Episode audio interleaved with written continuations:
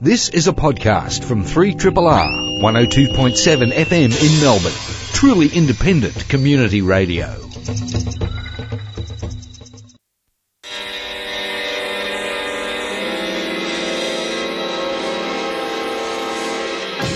Zero G.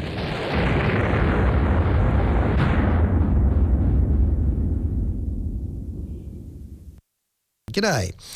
Welcome aboard the Starship Zero G, science fiction, fantasy, and historical radio for episode number 1196, entitled Welles, That Was Quite Awesome.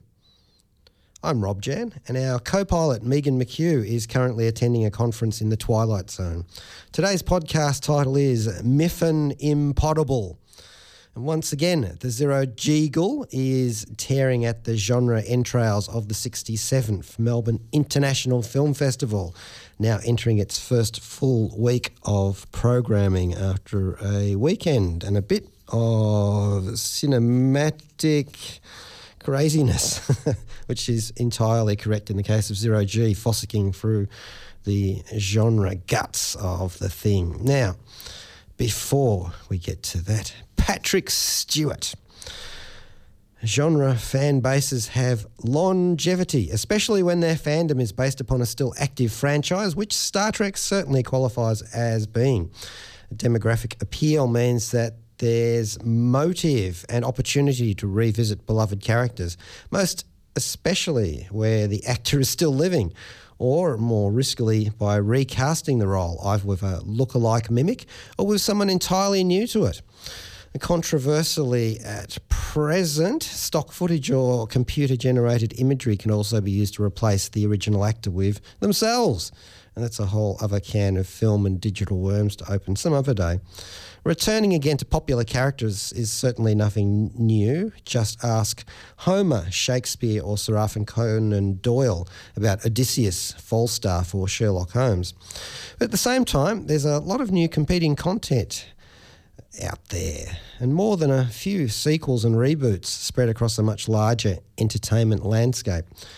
The inclusion of at least one beloved character in what is essentially a sequel may not automatically be a guarantee of success beyond the initial nostalgic value of the reunion.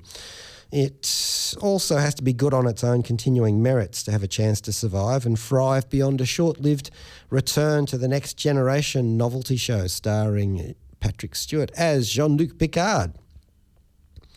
Beyond that is the thought that this would actually be the first substantial move forwards in the in universe chronology sense since Star Trek Voyager wrapped up in 2001, along perhaps with some other CBS all access show concepts that they've been floating.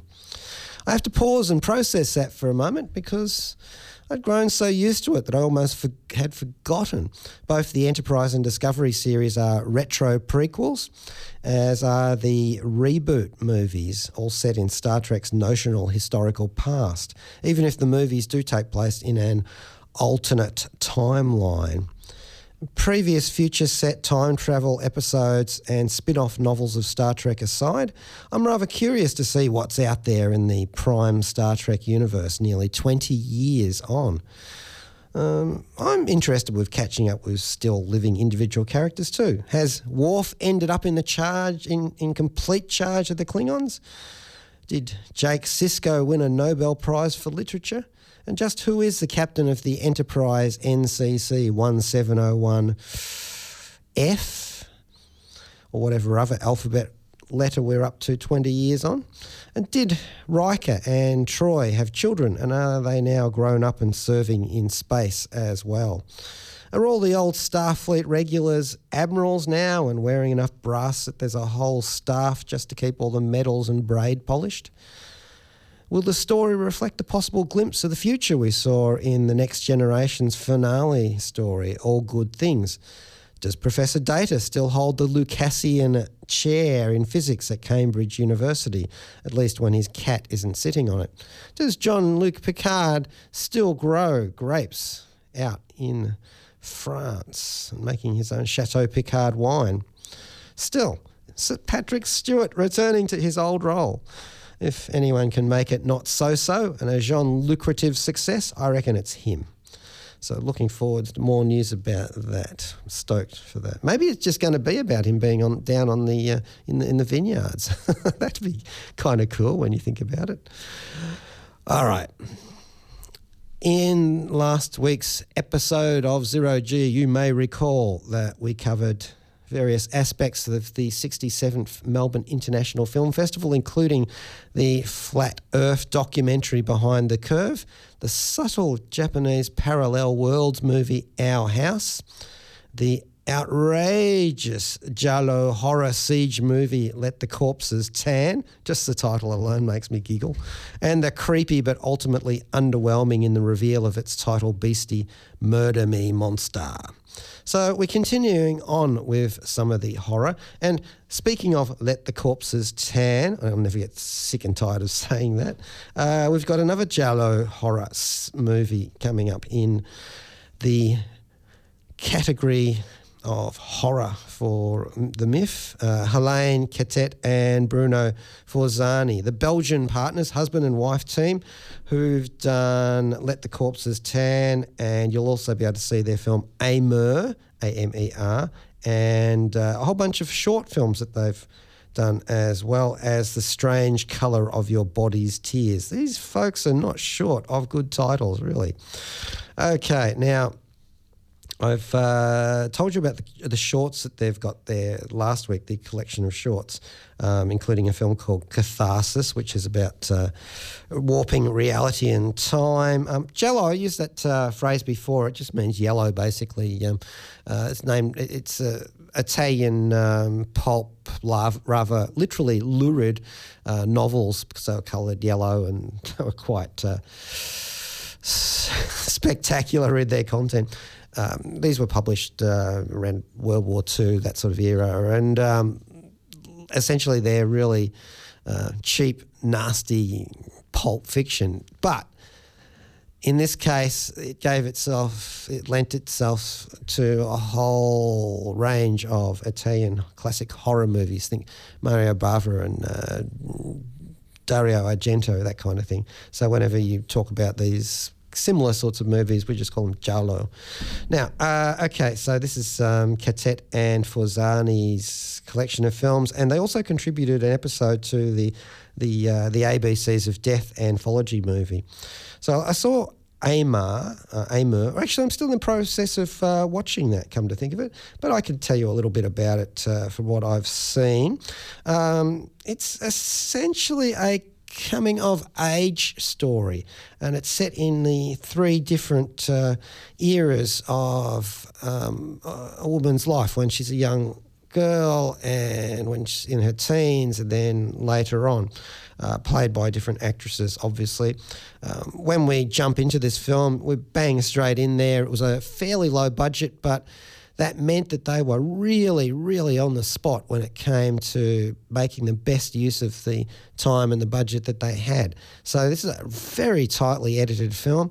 Uh, at some stages in, within it, they even have sequences that are basically just still pictures or almost subliminally short clips.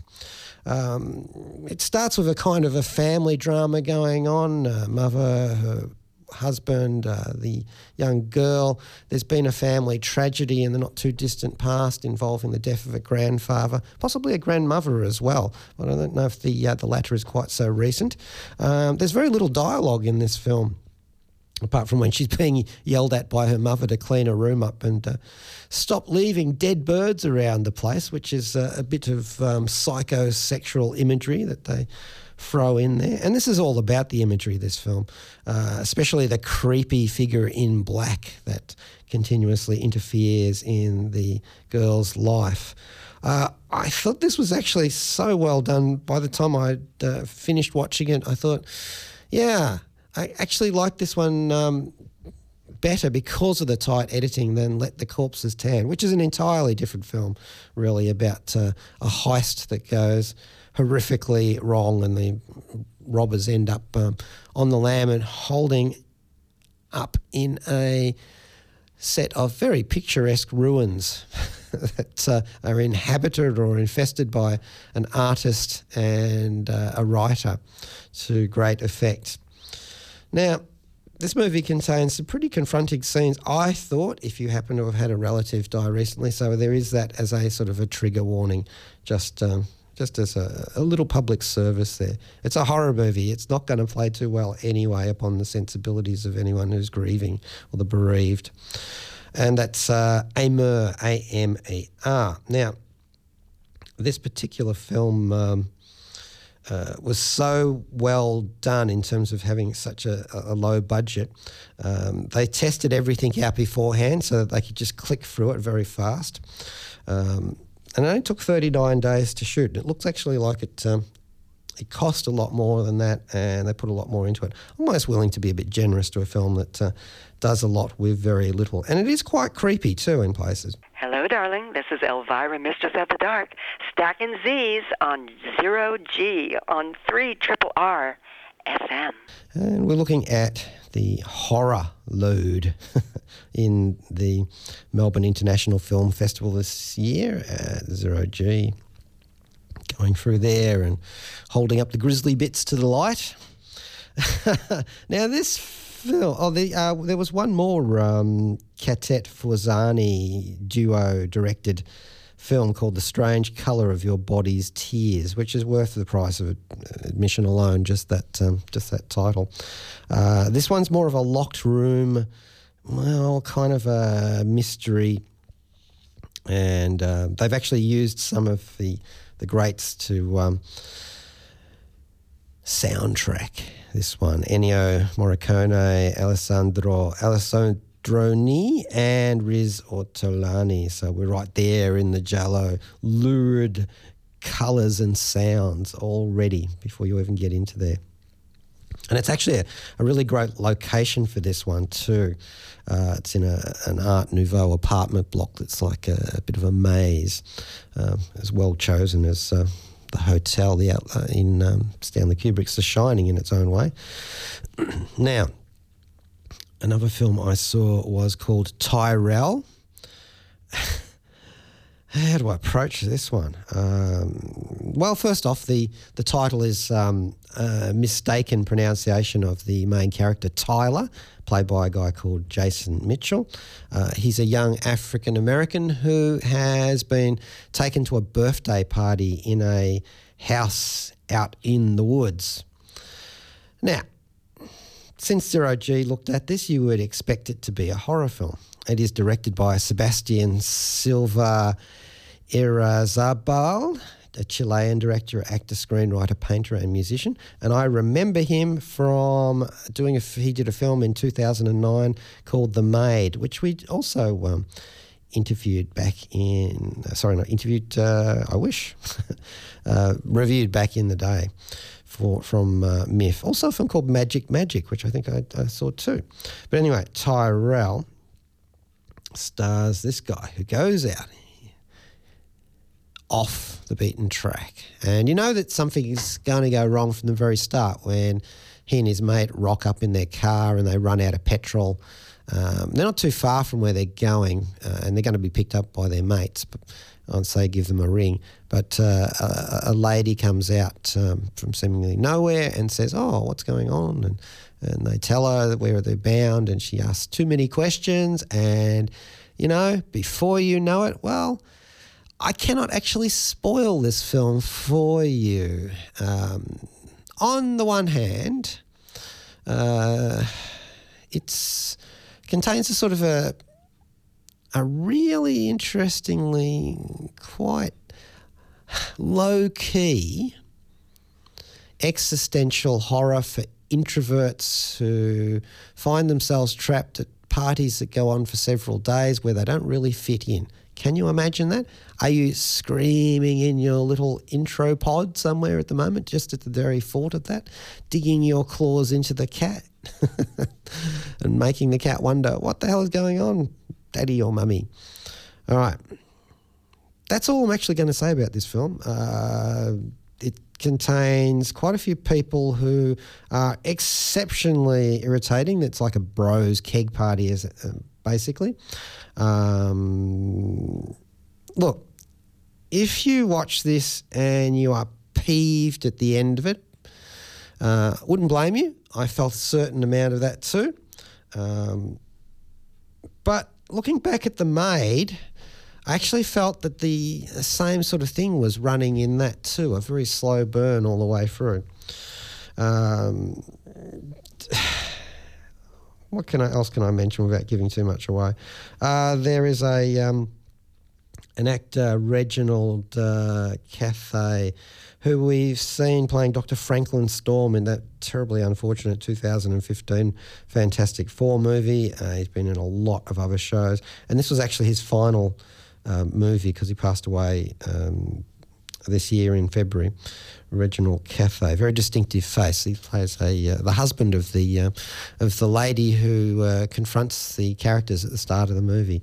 It's actually a really irritating film, and again, as I said, I will not be surprised if you get to the end of this and you just go, "Oh." anyway, um, there are lots of portents within the film, signs and portents, which we you will find very familiar as tropes from uh, the horror movie genre. This has been mentioned in the same breath as Get Out. I wouldn't myself. I took two breaths then. You may have heard the second one. but um, other people have said that. And I think they're actually being quite mischievous saying that. Tyrel is the movie directed by Sebastian Silva. All right, now just jumping out of the MIF for a moment, Wellington Paranormal is on Tuesday nights on SBS Viceland. It's Taika Waititi and Jemaine Clement's New Zealand supernatural police procedural show. It's spun off from their vampire swearwolf mockumentary, What We Do in the Shadows, starring officers or constables Minogue and O'Leary and uh, their their boss, who's um, rather is it O'Leary or is it O'Neill? Oh, don't worry, one of those two. Uh, and their boss, and the boss is not particularly altogether there. He's uh, a conspiracy buff, a keen buff, especially. Uh, he's set up um, a room in his uh, command. He's the uh, one of the sergeants at the station. Um, it's his, basically it's his X Files room, which is a, a, utility cubby that's accessible via a single digit PIN number lockup bookcase, which he later upgrades rather embarrassingly, embarrassingly to a pretend voice print lock. The two episodes I've seen so far, which are available on SBS on demand, uh, the first one deals with demonic possession. which is, uh, yeah, a hoot and a half watching this, thinking, um, you're two police people are totally clueless in this. They have no idea. But that's the whole point of it. That's the, the slow burn, somewhat Fred Daggy humour of the whole thing, uh, as they just basically bumble their way through the, the entire episode. Uh, the second one involves alien plants which are abducting cows and replacing humans with doppelgangers. I love my job on G. How often do you get to say that on a Monday? Uh, And the special effects are actually quite special too. And I did notice a small visual reference to the Nosferatu Petyr from the mockumentary What We Do in the Shadows. So I was quite chuffed at that. Uh, I think one of my favourite moments is when they're interrogating the possessed demon girl, and it all becomes a bit too much for the good cop.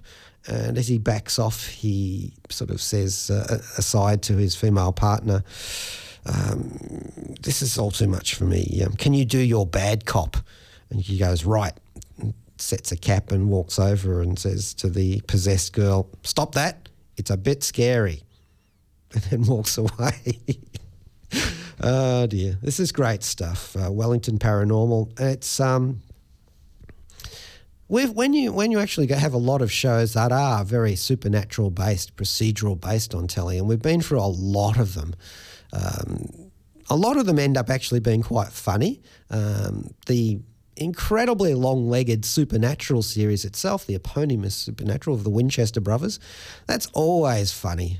They've pretty much just settled into this uh, just send up a parody of um, some of the other stories as well, but they still managed to get the drama in there. This one is far more parody, uh, and I enjoyed it. I just thought it's, it's great. It's a roughly half hour show, and um, it's it's perfectly pitched. It does remind me a little bit of uh, what was that one? Um, was it Death Valley? Uh, it was uh, another uh, police procedural comedy send up with paranormal elements. It's set in the USA, but this one, of course, is New Zealand, which is greatly to its benefit. All right, now we're going to move on to some of the other movies at the MIF. Um, there's a fashion section uh, where they're showcasing movies which have uh, made a particular contribution to fashion and uh, costuming. For example, uh, Stanley Donen's Funny Face with Audrey Hepburn and Morocco. Uh, that's one of the von Sternberg ones. Um, Peter Weir contributes Picnic at Hanging Rock. And George Cukor has given us The Women. So I thought I'd pick one that I hadn't seen before. Or at least one that I hadn't seen for a very long time. Uh, the Women. And this one has Norma Shearer, Joan Fontaine, Rosalind Russell, and Joan Crawford. Now, this is um, an ensemble movie, and it's called The Women quite deliberately. It's based upon a. Uh, a play, and the idea was to have nothing but women in it. And they pretty much adhere to that all the way through, although they actually do have a male director. So perhaps not as enlightened as you might think. I also think the plot's a bit naff too, but that's all right. Um, it was 1939 when they made this, I'm not going to go calling them out too much on it. Just note the fact and move on. Uh, the costumer in this was um, MGM's head designer Adrian. So the costumes of this are absolutely spectacular, and there's even a costume parade in it, uh, a fashion parade that's done in Technicolor. I'm not quite sure which um, print the MIF is showing because I previewed this on uh, Filmstruck, and in that one, the um, the fashion parade in it, which lasts for ten minutes, is actually um, done in Technicolor. I think the original one might have been still in black and white. I know that. Um, Georgie Boy wanted uh, that to be excised from the final film, but the um, the suit said nah, and we want that in for the spectacle of having it Technicolor in 1939. So sort of coming, becoming the coming thing, as well as of course Adrian's costume designs in there look quite futuristic. It, uh, and in addition, the film is a really good example of how he used costume design to pick out the individual characters and show us their exact status, social situation, and character or lack thereof. It's a very catty movie, and they highlight that right at the start with uh, pictures of the actresses as they show up in the credits also um, contrasted with pictures of animals, including big cats and little cats and all sorts of other barnyard creatures. Uh, it's a bit of a zoo in this film. Um, Marjorie Main in it too, who some people may remember playing Ma Kettle in those old uh, Ma and Pa Kettle movies. She plays a role not unlike that as she's um, in charge, well, more or less, of a dude ranch near Reno where everyone ends up when divorce starts flying around as a concept. Cukor did the Philadelphia story in 1940, Gaslight, Adam's Rib, A Star is Born, the 54 one, and My Fair Lady in 64, as well as working continuously into the 1980s in uh, cinema and television. And this particular film is a piece of its time. Uh, it's basically about bored rich wives uh, who are trying to overcome the various difficulties in their lives that stem from marital infidelities. Uh, and because there are no actual men in the film, apart from maybe a few photos and so on, even the animals that I mentioned and the and pets that show up are actually female. They really tried to uh, to push that angle in this. Because there are no men in it, um, I quite enjoyed seeing this other side of the world, even if it is kind of a cliched plot from its time and maybe maybe a little bit naff. Um, I think the, the costume that I thought stood out the most. There's one uh, during the fashion parade where there's a brooch that's um, cast from a human hand or sculpted up as one, and on that is uh, a ring, and the whole thing is used as an, a brooch to hold a, a costume together. That's pretty ca- pretty clever.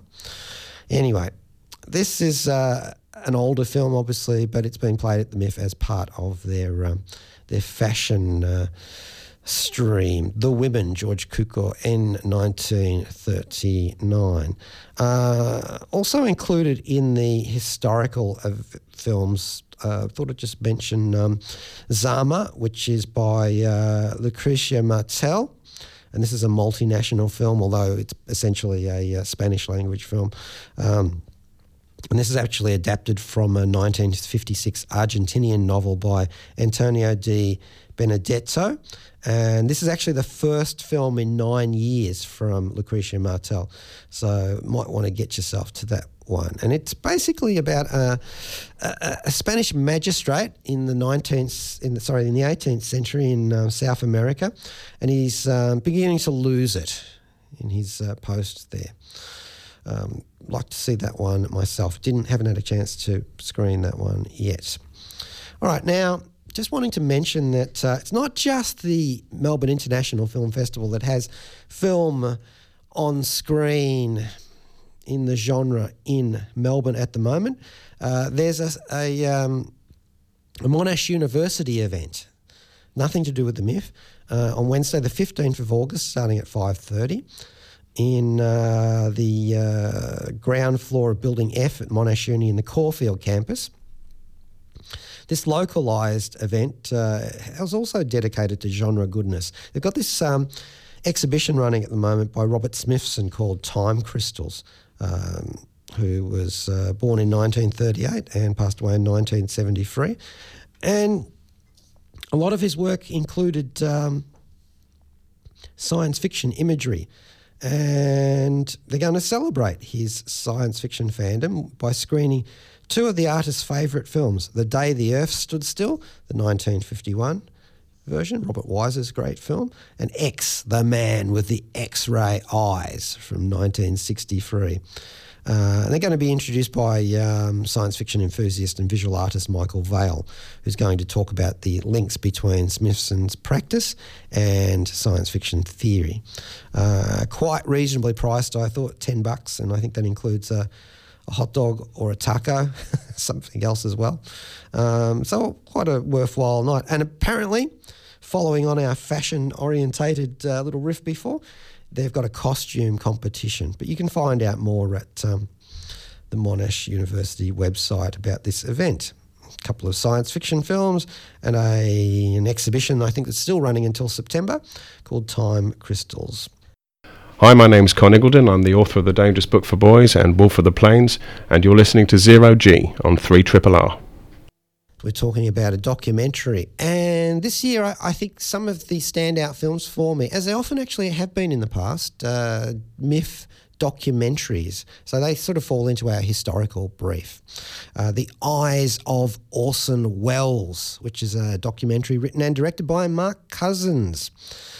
And it's absolutely chock full of pictures and sketches, uh, which is, say, paintings and, uh, and also sketches by the late great Orson Welles, who's I mean gone for 30 years. Now, I should preface this that there actually was a BBC television um, series in uh, 1955 called Orson Welles Sketchbook. And in each of these 15 uh, minute episodes, um, Welles would comment on uh, different subjects and illustrate the episodes with his own sketches quite often. So it's kind of been done before. Now, it all ba- it's all based around uh, more or less a box of um, Welles's sketches, quite a large box actually. So it reminds me of uh, what was that uh, documentary about Kubrick's boxes, about his um, his special boxes of uh, film notes and um, paraphernalia about the making of different films that they did once. So this is a box that was found at the University of Michigan, or perhaps not found or lost or anything, I don't know. and in this documentary, we find out that Orson Welles indeed was large and contained multitudes, as well as being a compulsive sketcher who documented everything as he went along, very visual person. Um, and this is what this documentary forms a sort of a letter to Orson Welles as spoken by Mark Cousins. Now he's the um, the Irish film critic and documentarian and director too that we heard narrating the story of film, an Odyssey, which is that uh, mammoth 15 one hour chaptered monolith of a historical tale, giving us everything about cinema over 900 minutes. I have to admit, when I was listening to him during the story of film, I kind of got a bit tired of his lilting Irish accent. Um, the tones began to put me to sleep as he rose and fall because it, what, did, didn't vary all that much. Um, at times I, I was into it, and other times I just, watching it late at night, I just couldn't handle it. But for some reason, listening to him here, I'm totally rebooted on it, and it's fine because his passion for Orson Welles and his work really shows through. Now, Welles died 30 years ago, so a lot has changed since then, which uh, Cousins does pick up on ably right at the front. And, well, they go through the box looking at his uh, quill and inkwell drawings as well as um, pastels and other works uh, and analyse them not only for their artistic merits in themselves but in the links and the insights that they give into both Welles's character and the expression of that character in his movies and including ones which didn't get finished either. Uh, there's a lot in this. I, I, thought this is probably one of the best documentaries about Welles that I've seen from an unusual angle. And I learned a whole lot about this from watching the eyes of Orson Welles, including a lot about his uh, various marriages, uh, his daughter, Beatrice, who um, appears in it, and um, also his love for chivalry, his love of camera angles and sketching from below to make um, a visual point that uh, either diminishes people when you're seeing it from above, and there's so many different examples that they give from the films too within this, which uh, is only logical. He loved places, and he loved the very act of visualizing things too. And I, have never really um, gotten into this side of him before. They also do a uh, show some clips from television, like him doing his Falstaff makeup on the Dean Martin show, including that beloved nose putty that he also always seemed to have around. And one of his favourite lenses, too, makes an appearance an 18.5 lens, um, which made the world bulge, writing things regally or diminishing them depending upon the perspective of the uh, the character and the viewer. They also show um, a whole box of his uh, a whole lot of his uh, animated uh, his Santa Claus Christmas cards, where um, he talks about how the the progression of these cards that he'd send out changed to become more dark and drunken as time went by. They actually animate those, and there's a bit of animation in this too, using uh, you know the, the dodge of uh, showing the, the drawings being made, so they sort of appear in strokes and then uh, are fleshed out over time. Um, I thought this was great. I love the fact that uh, he was a fan of um, Don Quixote and saw himself in a bit of a, uh, a fashion art like that. In fact, there's a, a short home movie that he did where um, he's dressed up as Sancho and his wife um, arrives on a Vespa motorcycle and uh, he's. Um, uh, his uh, his knight and lord Don Quixote tries to save her from the beast. Uh, amazing stuff. This the, the eyes of Orson Welles. Highly recommended if you're in any way Wellesian, and which of course is the reason why I entitled today's Zero G episode Welles. That was quite awesome. Hello, this is Sean Tan, and you're listening to 3 Triple R. Yeah, well, keeping the experiment alive here on Zero G. As always, it's alive, it's alive, it's alive. ha. Okay, Rob Jan here, and we're into the far end of Zero G today, and we've been talking about Melbourne International Film Festival entries And uh, there's one more I want to mention just before we close out with a track. Uh, this is another documentary, and again, I've really enjoyed the doc- documentary section of the MIF a lot this year, as I always do usually. Uh, and this one is called People's Republic of Desire, and I'll talk. I'd like to talk about this one at more length next week, um, even if it has been played. But um, you'll see. We'll see how we go there. Uh, it's by ha- Hao Wu, and um, it's about the uh, the phenomena of online hosting of content and how the hosts become celebrity characters in themselves and can make small fortunes from having fans give them gifts and participating in international online competitions. It's this whole big celebrity cult thing uh, that's very Black Mirror-ish in its um, implications for the individuals involved. And found it absolutely fascinating, and it sort of felt to me like a very much uh, world of tomorrow today kind of thing for Zero G to look at. Really nicely done, uh, and actually quite scaring too. People's Republic of Desire. So check that one out.